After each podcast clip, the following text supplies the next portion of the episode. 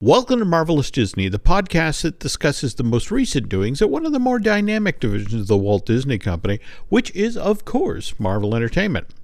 This is entertainment writer Jim Hill, and my co-host, the amazing Aaron Adams, and I are recording this week's episode on Wednesday, January 18th, 2022, which is just 2 days after Jeremy Renner left the hospital and headed home to recover.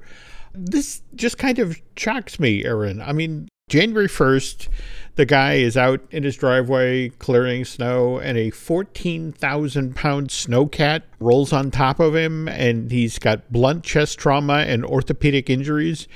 Does that sound like somebody who's headed home after just 17 days in the hospital? No, he's an Avenger. He just dusts that off. You get back to plowing the driveway, mystery. I don't have time for all of this repairing of my body. I just, rub a little dirt on it, snap my shoulder back into its socket, and say, let's get back to work, boys. That's what we do. Okay, but this is Hawkeye, all right? This isn't, he's not in a suit. You are superpower shaming? Would that be accurate?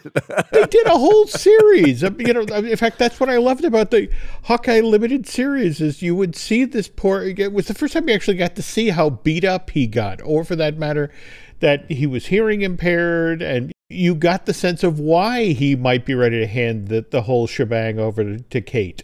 Well, anyway, not only is Mr. Renner home right now, but he was even able to tweet out a plug for season 2 premiere of his Paramount Plus series, Mayor of Kingstown. He said something effective, outside of my brain fog, I'm still in recovery after all. I am very excited to watch episode 201 with my family at home, which all it made me think of is, Aaron, is you constantly talk about how celebrities, they don't behave like normal people. You stab them and they bleed promotion. They hit their talking points before the lights go out. But they stay on target. And speaking of which, staying on target, Angela Bassett is very much the same. I mean, by that I mean she wasn't crushed by a 14,000-pound snowcat, but she stays laser focused on a goal. And in this case, Ms. Bassett's goal is successfully negotiating award season in Hollywood. And did you see this past Sunday, she took home the Critics' Choice Award for Best Supporting Actress in her performance as Queen Ramonda in Black Panther Wakanda Forever? Well, I mean, on the last show, you said that if she wins Award A, that should indicate that she should also win Award C, so she's on her path. Right, the dominoes are all tipping the way that they intended. Okay, that's good. There we go. This is what both Marvel and Disney wanted. Sure. She's at least being seriously considered for Best Supporting Actress nomination. Now, the voting for nominations among Academy members ended just yesterday, Tuesday the 17th, and we will find out if Miss Bassett actually scored an Academy Award nomination next Tuesday, the 24th. But so far, things are looking really good, not just for Angela, but also for Black Panther Wakanda Forever, which I'll explain in a moment during the news portion of today's show. And the news portion of Marvelous Disney is brought to you by Storybook Destination, trusted travel partner of the Jim Hill Media Podcast Network. For a worry-free travel experience every time, please book online at storybookdestinations.com. Aaron, I mentioned that things are looking up for Black Panther Wakanda Forever because just yesterday, it was revealed that China's unofficial ban on all Marvel movies, which, by the way, evidently has been in place since Avengers Endgame played in that country back in April of 2019 and then made $629 million in that country alone. Is there any sense of, I know that in Florida, the parks have a little battle with the governor from time to time about ideas. Is there anything that Disney or Marvel has done? I guess it would have to be Marvel specific if they've got a ban on Marvel movies, but is there a scene that was offensive to the government or something that caused this? Or do they just not like certain things? What?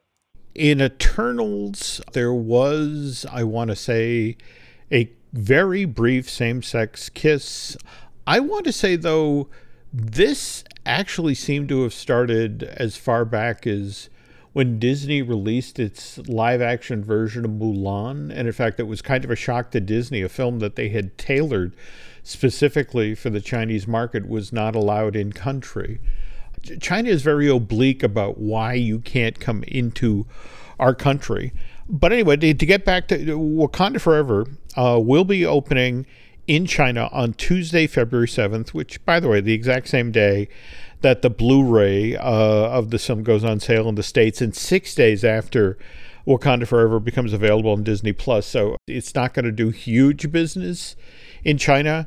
But the really big news is Ant-Man and the Wasp Quantumania will open in China on February 17th, which is day and date for when this film, MCU film, opens in North America, which should have a huge impact on Quantumania's box office. It sounds more like there wasn't really a ban on Marvel movies. It was just that they only limit, they have a limit on how many foreign movies can go in, and Marvel ain't made the cut recently. However, Black Panther and Ant-Man are making the cut. As I understand it, China limits the number of films from North America that can be released in country. And in fact, not only that, they limit the number of days those films can play in country. For example, typically, if you're lucky enough to get your film into China, it can only play for 30 days. But Avatar The Way of Water, China blinked and said, okay, that James Cameron film, that can come into China. But you have to understand that thousands of theaters in China have been closed over the past couple of years due to the zero COVID policy, that how that country handled COVID.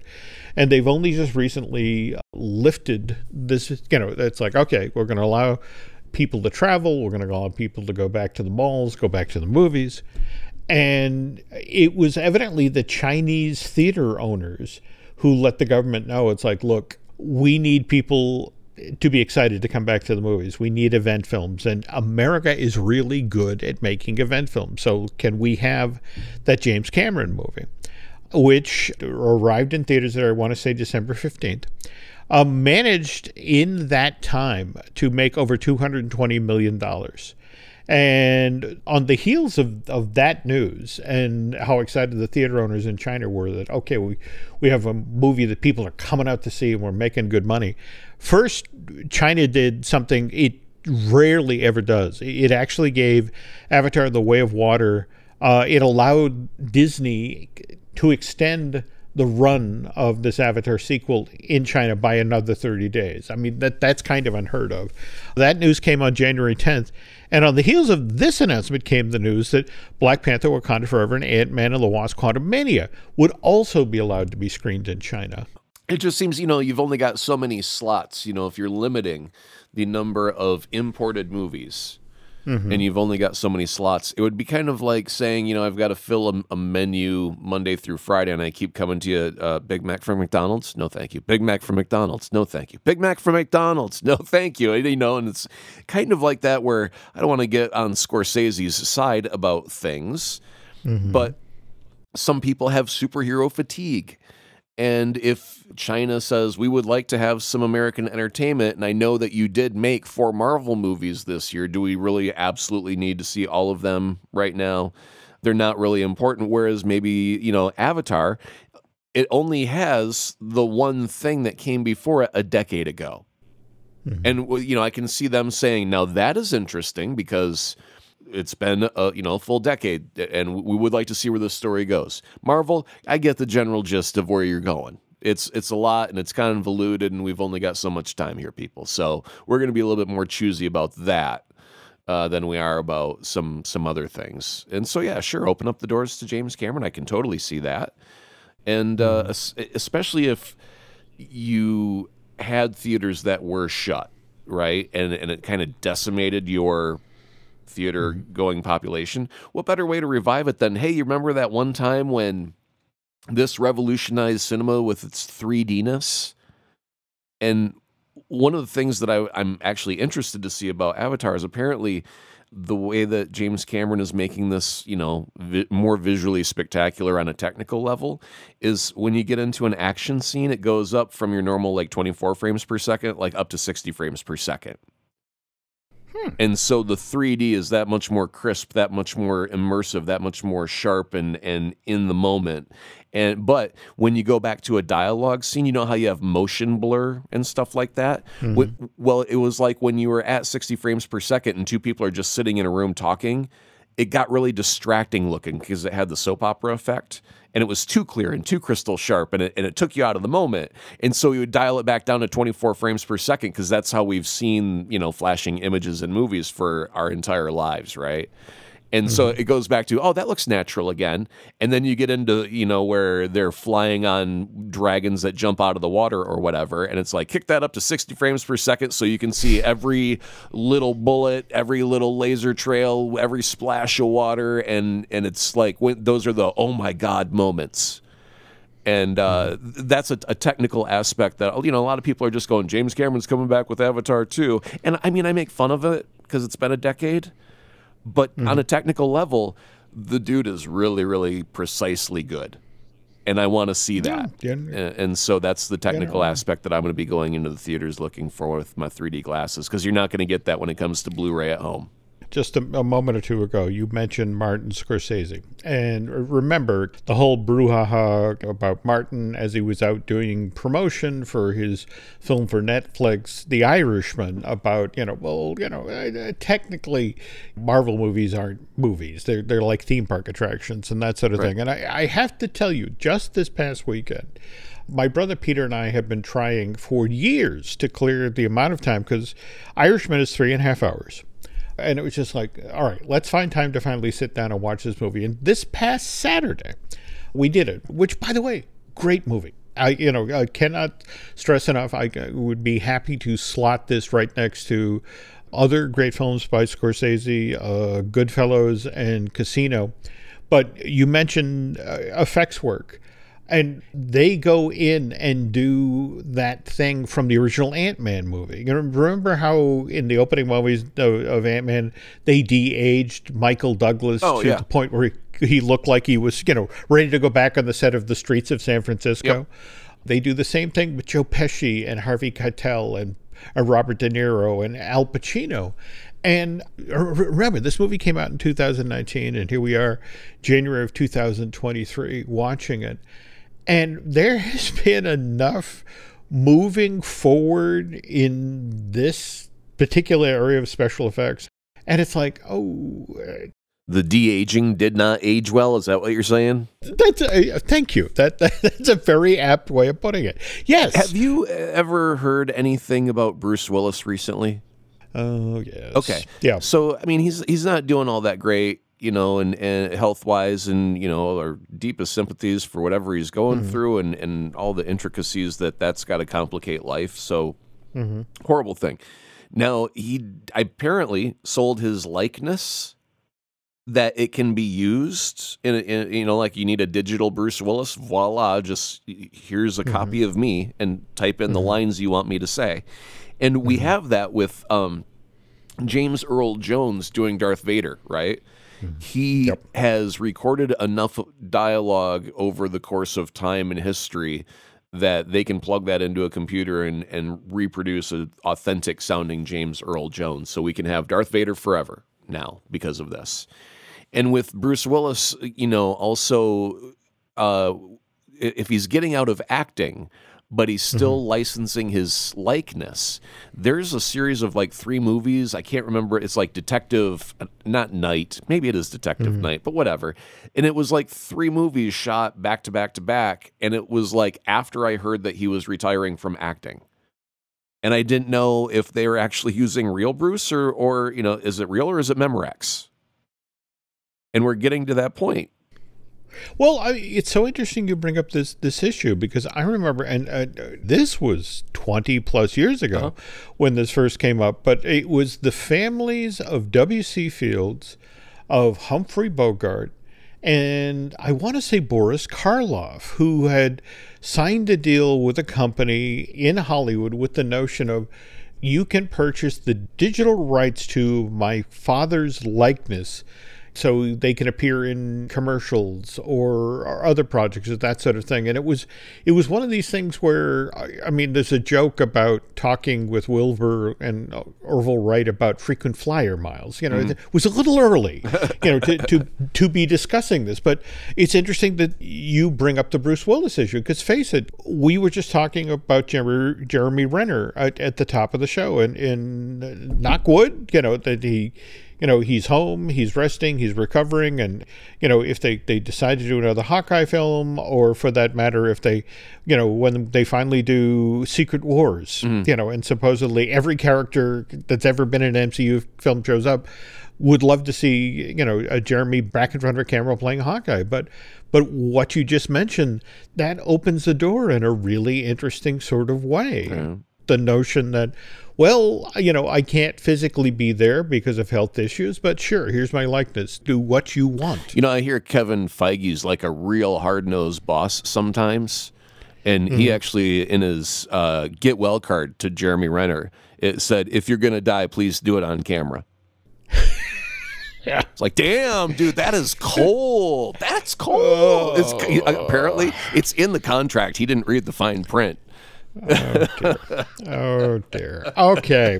Speaking of hardcore, and getting back to Ant-Man and the Wasp Quantumania, tickets went on sale this past Monday, January 16th. And have you seen how they are now promoting this movie? They refer to this MCU film as an epic sci-fi war film.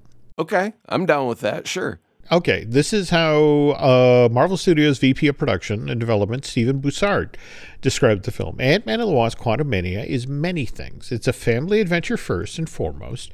It's the story of a family of superheroes basically being pulled into an adventure within the quantum realm, and within that, Ant-Man then becomes an epic sci-fi war movie and a coming-of-age story. It's a lot of different things wrapped up in one film.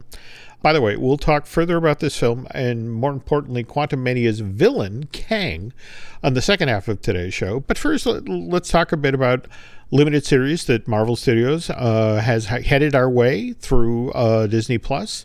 And I know we've talked about Agatha Coven of Chaos on the show. In fact, how the release date of this film keeps getting slid further and further, or excuse me, limited series keep getting slid further and further back. By the way, real quickly, if this were a video podcast, I would be editing in a clip of Elaine from Seinfeld pushing violently. You know how she'd always go, get out, and then push Jerry? It's like, it just put a little image of Agatha in there with a release date, and then Elaine just pushes her and says, get out, and then, Agatha gets bumped back by a couple months. That's the gag that I would be doing visually for our future visual podcast on Agatha News. Continue, please. Okay. No. By the way, worth noting here, Louis Dreyfus was actually talking about her Contessa character. Oh, yeah. And you were mentioning Kevin Feige, and she talked about how she actually went to Kevin and suggested, we have to update the Contessa's look. She's of today. So can we put a little purple in her hair? But wanted it to look just a certain way. But we have been talking about how Agatha Coven of Chaos keeps getting pushed further and further back. Now it's supposedly 2024, 2025. Here's what confuses me, Aaron. They only began production of this show this past week, Tuesday, January 17th. In fact, Jack Schaefer, who created WandaVision, the show that Agatha Coven of Chaos was spun off from, is the head writer on this project, executive producer on Coven of Chaos, also directing a number of episodes. But it's like, how can you be falling behind schedule when you haven't started shooting yet? Well, that's exactly how you're behind schedule. They should have been shooting, 6 months ago. Okay. Didn't they announce that they were shooting? Like, it seems like it was a long time ago. Or were they just? I mean, I know that you go through pre-production, obviously. I think that's what was being alluded to. I mean, in fact, this reminds me that a friend who was working on the lot at Sony, the old MGM lot, one day invited me to come. It's like, do you want to walk the grounds. And, you know, hell, this is the old MGM. Of course I want to walk the ground. So, you know, we went to like the old soundstage where Esther Williams, you know, used to swim in the Aquacade movie. And a friend of mine took me onto the soundstage where they shot the Munchkinland scene from The Wizard of Oz. But as we came through the elephant door onto the soundstage, there were three guys in leotards.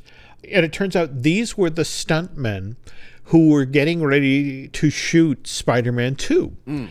And evidently in the script, there was a scene that Sam Raimi wanted to shoot practically. He wanted to shoot the effect of Spider-Man landing on a flagpole, only, you know, sticking to the side of it, you know, sort of doing a classic Spider-Man pose. And so these guys were, you know, they had the pole set up on the stage, they had the ropes and the wires set up, and they were, the three of them were trying to suss out, well, how do we do what Sam wants?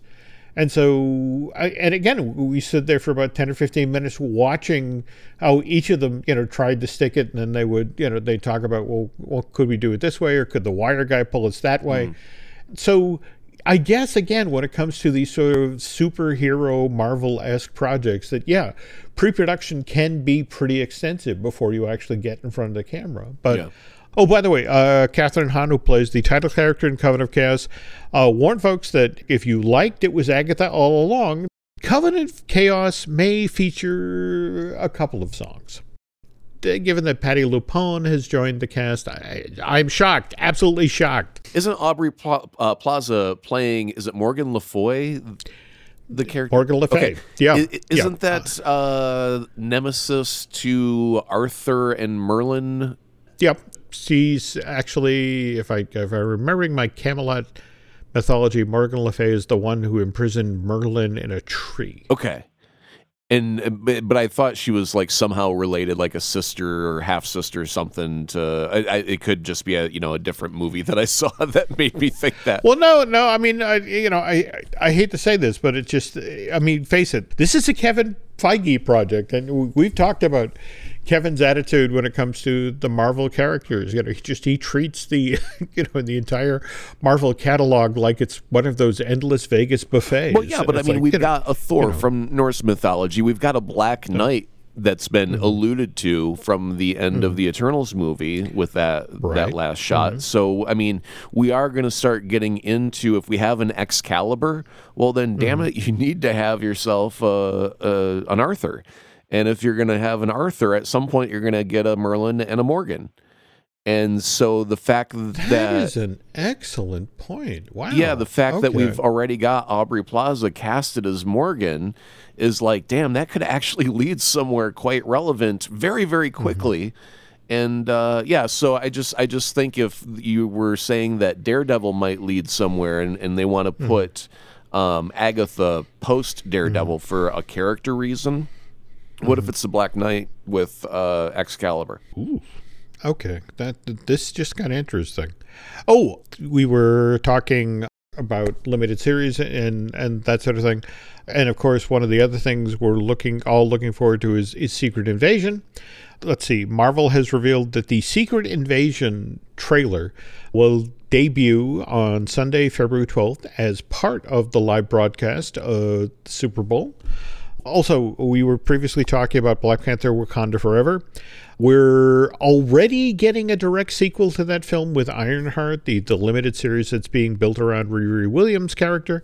But evidently, Ryan Coogler, the writer-director of the Black Panther films, has additional plans to expand the creative footprint of this particular Marvel IP. And now, do you remember what happened with Okoye in Black Panther Wakanda Forever, that she was drummed out? Would that be the right way to say what happened to her character, you know, over the course of that film, drummed out of the core? I kind of think that she's got her own new path, her own new... Well, didn't they kind of create for her a new position because there were those fancy suits that they kept mocking that Shuri was working on, and by the end of the movie, even though she was out of the guard, didn't they put her in the fancy flying suit? And now they did. So now she might have like a whole new, you know, if she was a general before, now it's just like, well, now you're our instead of being a part of the army, you're our new Air Force. And since we've only got the one suit,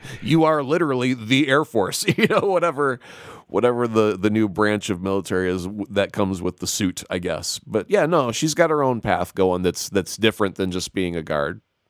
Well, it's interesting you say new path, because Dani Gharari, the actress who played Okoye, was on Stephen Colbert, and he asked about her future plans and asked about the rumors about a spinoff. And her response was, Stephen, I have been told I can gently allude to this possibility. So I am gently alluding, but gently, just gently. Also, while we're touching on the Black Panther franchise at Marvel Studios, Disney Plus is going to feature a new documentary called Voices Rising. It's the music of Wakanda Forever. And this isn't a single documentary, Aaron. It's a documentary series. And it's also the very first time Marvel, the MCU, has gotten a documentary series of its own. I realize they have done those backstory ones. And in fact, did you see the one that got pulled for Drax and Mantis back in November and December? Because there was kind of an outcry that too much was given away in, you know, those little short documentaries they do about the individual characters, about some of the story surprises from the holiday special. Oh, okay. All right. Newly edited versions of those have just shown up on that subscription streaming service, whereas this Voices Rising, the music of Wakanda Forever, that original series debuts on Disney Plus on February 22nd. Okay, we have Black Panther, Wakanda Forever. We have two films that have earned billions. We have the Ironheart coming. We have our Koei spinoff series. We have this documentary series. And yet, Bob Iger, in his recent memoir, mentioned that Ike Perlmutter, the owner of Marvel Comics, actually stood in the way of Marvel's first films that were to feature both Black leads and female leads. And Iger went on to say, I called Ike and I told him to tell his team to stop putting up roadblocks and ordered that we put both Black Panther and Captain Marvel into production. I bring up this story because I don't know if you've seen the news, Aaron, about how Ike Perlmutter is actually behind the gentleman who's now trying to battle Disney in public, is fighting for a seat on the board and is looking to impact how Disney goes forward from here. Disney just today released news that Ike Perlmutter, on Mr. Peltz's behalf, he's the gentleman behind Trian, who are trying to get on the board, has asked for a board seat or suggested that he be added to the board no less than 20 times since July 22nd. Hey, Spike, you want to go catch a cat? Nah. Hey, Spike, you want to go outside and play? Nah. Hey, Spike, you want to... Do you remember that cartoon? Yes, I do. Yes, I do. This is what it reminds me of. When you ask that many times, it's just like, oh, it's that little yappy dog. Shut up, yappy dog. Shut up. Here's Ike Perlmutter, a man of a certain age, 80 years old, and set in his worldviews and just did not like the idea of Marvel having Black leads. And we now have Jonathan Major about to, you know, he's already made his debut, you know, in Loki as, you know, He Who Remains. Right, but we're all eagerly anticipating his return. There we go, and as Kang. And by the way, folks, when we get back from this commercial break, we will do a deep dive on what we can expect with Kang the Conqueror when he makes his debut. When you need mealtime inspiration, it's worth shopping Kroger, where you'll find over 30,000 mouthwatering choices that excite your inner foodie. And no matter what tasty choice you make, you'll enjoy our everyday low prices, plus extra ways to save, like digital coupons worth over $600 each week. You can also save up to $1 off per gallon at the pump with fuel points. More savings and more inspiring flavors make shopping Kroger worth it every time. Kroger, fresh for everyone. Fuel restrictions apply. Hey, it's Kaylee Cuoco for Priceline. Ready to go to your happy place for a happy price? Well, why didn't you say so? Just download the Priceline app right now and save up to 60% on hotels. So whether it's Cousin Kevin's Kazoo Concert in Kansas City, go Kevin, or Becky's Bachelorette Bash in Bermuda, you never have to miss a trip ever again. So download the Priceline app today. Your savings are waiting. Go to your happy place for a happy price. Go to your happy price, Priceline. Another day is here, and you're ready for it. What to wear? Check. Breakfast, lunch, and dinner? Check. Planning for what's next and how to save for it? That's where Bank of America can help. For your financial to-dos, Bank of America has experts ready to help get you closer to your goals. Get started at one of our local financial centers or 24/7 in our mobile banking app. Find a location near you at bankofamerica.com/talktous. What would you like the power to do? Mobile banking requires downloading the app and is only available for select devices. Message and data rates may apply. Bank of America N.A., member FDIC. I think we talked on the last show about the most recent trailer for Ant-Man and the Wasp, which, you know, we actually got to see Kang the Conqueror in action. But have you seen some of the info that's come out since then? In regards to? Why Kang and why now?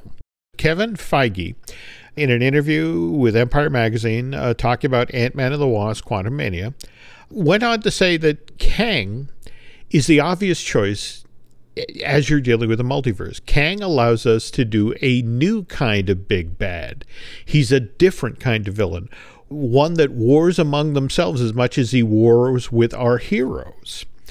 Also, have you seen over, you know, we were just talking on last week's show about how MODOK appears to be playing a largest role in the storyline of Quantumania, but at the same time, it's some of the language, you know, in the trailer, you know, to the effect of Kang needs Scott Lang's help to get a certain item, that he's in effect trapped in this world. Mm-hmm.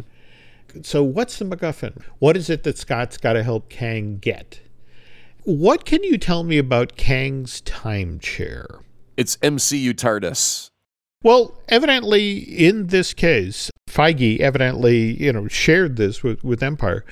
If he can get his time chair back in working order, it allows him to go anywhere and any when he wants. Right. It goes on to say, Kang is a very powerful person, but we meet him, he's in a position where he needs to get that power back. He has a ship and a device that will allow him to go anywhere and any when, if he wants, if he can get it back online. If only he had access to genius scientists with PIM particles. Now, the other thing, frankly, that I guess we're going to discover as we go into Quantumania is that Janet Van Dyne, evidently, while she was down in the quantum realm, she was the equivalent of a freedom fighter. In fact, that's why in the trailer, when we watch Scott's daughter, Cassie, who's invented, you know, a device that will allow them to contact the quantum realm, it just like shut that down immediately, to the effect of, we don't want to let this guy out of his cage. She's the one, because she was a freedom fighter and during her time in the quantum realm, knows exactly what Kang is capable of. But Jonathan Major's character needs Scott Lang's help because something has been stolen from him. So is it possible that MODOK somehow has procured the time chair? I mean, he seems to be trapped down there as well. When you're talking about MacGuffins and stuff like that, I'm just seeing Philip Seymour Hoffman interrogating Tom Cruise going, "Give me the rabbit's foot. Where's the rabbit's foot?" Now it's like, you know, Jonathan Majors going, "Where's the PIM particle? Give me the PIM particle." And we never know, you know, we never get to whatever the rabbit's foot is. It's just, you know, we have to find a way to kill the bad guy before he gets the rabbit's foot and the credits roll. I don't think it's his prison. because isn't Chronopolis the name of his city that he rules over? And I mean, you see all these like spaceships that look like they're military in style, and it looks like he's ready to invade something. So I mean, it looks like he is got his mighty war machine all established and ready to go. So I don't know if it doesn't seem like he's trying to escape anything. It just might be he's trying to see if he needs the time chair, then the time chair. Yeah, maybe he is stuck in a place for a minute. But how does he have his whole army? How does he have a whole civilization bowing to him at that point? As happens with any time Marvel Studios releases a trailer, that there are those folks who go full Zapruder on it. And I was just reading today, for example, there are folks who have been studying the glyphs that are on the giant wheeled portions of Chronopolis, as you just explained. And they immediately saw a commonality in the visual language that was shown in Shang-Chi. Yeah. Likewise, Doctor Strange and the Multiverse of Madness, when Wanda was in the final... the big mountain shrine Mountainous thing. Temple. Yeah, okay. Yeah, and that evidently also, if you're paying attention during the Eternals, the same visual language shows up in the various ships and that sort of thing that they've crafted. So, again, I know there were so many people who talk about with Phase 4 of the MCU, it was mostly... chess pieces moving around a board, nothing of significance happened. Right. But evidently that changes with Quantumania. We're going to start to see a number of these pieces click together. I think it would be fabulous if Ant-Man Quantumania comes out and then as a result, people revisit Eternals and Shang-Chi with more appreciation for what was being, you know, that chess piece that was being moved into that location. Because a lot of people were looking at some things, you know, at very, very face value and just go, I don't like this or that and not as exciting or big and splashy as the things that came before it. And it's like, well, no, these are much more intimate one-on-one human stories. You know, this is a man versus his dad. That's as basic human as we get. You know, that's primal right there. So I think if we get to look back at those with more appreciation after Ant-Man comes out, I think that's a wonderful sign of good job to the team. Well, you know, and what's interesting is I think you've just keyed into something that's supposed to be a unique stepping stone in Quantumania. You mentioned the intimate stories, you know, family issues. Head writer Jeff Loveness, the gentleman who crafted the script after, of course, meeting with Kevin Feige, the folks at Marvel Studios, likewise Peyton Reed, the director of this thing. And he goes on to say that when I first met with Peyton and Marvel, we got so excited about making this epic, massive adventure film with a superhero you might least expect to be in it. From the beginning, the idea was to put them up against an Avengers-level threat, the next major villain in the MCU, Kang the Conqueror. But it's just Scott, Hope, and their families. So in a weird sort of way, what you just described, this is kind of the bridge into this material. You know, we just did all of these intimate stories, and now, you know, we get our Avenger-level threat, as Jeff describes it, only, you know, it's this tiny group, literally tiny Ant-Man and the Wasp, trying to figure out how to keep Kang the Conqueror in his box down to the quantum realm. There was a guy on Twitter that had posted an image, and it has to be fake. It just has to be fake because Marvel would never let this out this early because they were toys. And they looked more kind of like, you know, your classic, you know, 1980s, 1990s type plastic action figure type toys, but they're all of Kang, but they're all different versions of Kang. And so in the front and center was the green and purple suited version that we're getting in the Ant-Man trailer. In off to the side was the ones wearing the robes was He Who Remains version. There was Dr. Richards, which is like the most normal scientist human version, which is like a great-great-grandson of Reed Richards. So it's like him wearing just a lab coat with glasses to look studious. And they had, not King Tut, but it was a Tut-type name character. And so he had an Egyptian-influenced costume. And then a Crimson, not Crimson Guard, but it was a Crimson character name. And so it's all of the same actor, just in the different costumes in toy form. And it was like, oh my God, what if... Because we know that there's multiple versions of him. And he's kind of sometimes battling himself. And so how many different versions of this character might we possibly get just in this one movie that we're not even aware of yet? To circle back to that Feige quote from earlier, but, you know, Kang is a different type of villain, warring amongst themselves as much as he's warring with our heroes. So who knows? Maybe those toys are legit. Yeah. By the way, speaking of things that are legit and legitimately interesting, legitimately entertaining, let's talk about 32nd Street. You're now how many podcasts in? The third episode just released on Thursday, so yesterday, if you're listening to this on Friday, where we talk about cliches in advertising, like friendly, knowledgeable staff. It's like, well, thank you for not spitting on me and knowing where to point for the tool aisle is at. That's great. You know, I kind of expect you to not be mean to me when I walk in the door. And I also kind of expect you to know your stuff. So you don't have to use those words when you're doing a commercial. You don't have to say one-stop shop for everything or conveniently located. I hate conveniently located because unless you're in my hand when I need it, you're not conveniently located. Well, we're in the center of town. Well, you know what? I'm outside of town living on a small farm. It's going to take me 3 hours to drive there. Conveniently located to whom exactly? So some things for people to avoid. And we just make fun of all of the stuff I've encountered over my career. And sometimes you'll hear it on the radio and you'll go, oh, son of a... And once you learn about a thing, you'll start hearing it all the time and you'll start cursing my name. Damn it, Aaron. I hear it now. I hear it. Well, I have to admit, one of the things I truly enjoy about the show is, because face it, I mean, we encounter advertising in all parts of our lives. And there are some incredibly bright, incredibly talented people who work in this field.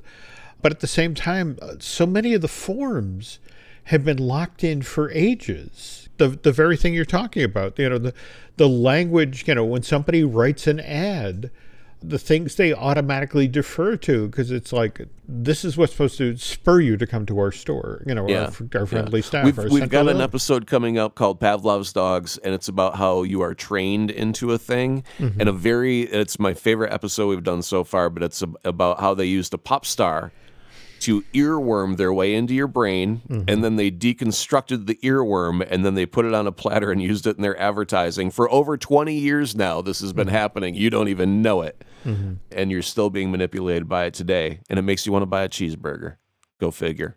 My dad was principal of primary school in Massachusetts, and they once did a drive for new playground equipment. And I forget which corporation reached out to them, but basically said, if the kids collect box tops, we'll match a certain amount of funding. Oh, right, yeah. Okay, so they do it. And the rep from the company shows up with a giant fake check. Yep. But it's for $5,000 worth of playground equipment, and they're doing the presentation. But the guy asked my dad, can I just, you know, indulge me here? Said, kids, I want to ask you a few questions. You know, what comes in the little blue jug? And it's like, dynamo! And he proceeds to walk them through the catchphrase for like 5 and 6 different commercials that the kids can complete instantaneously. Yep.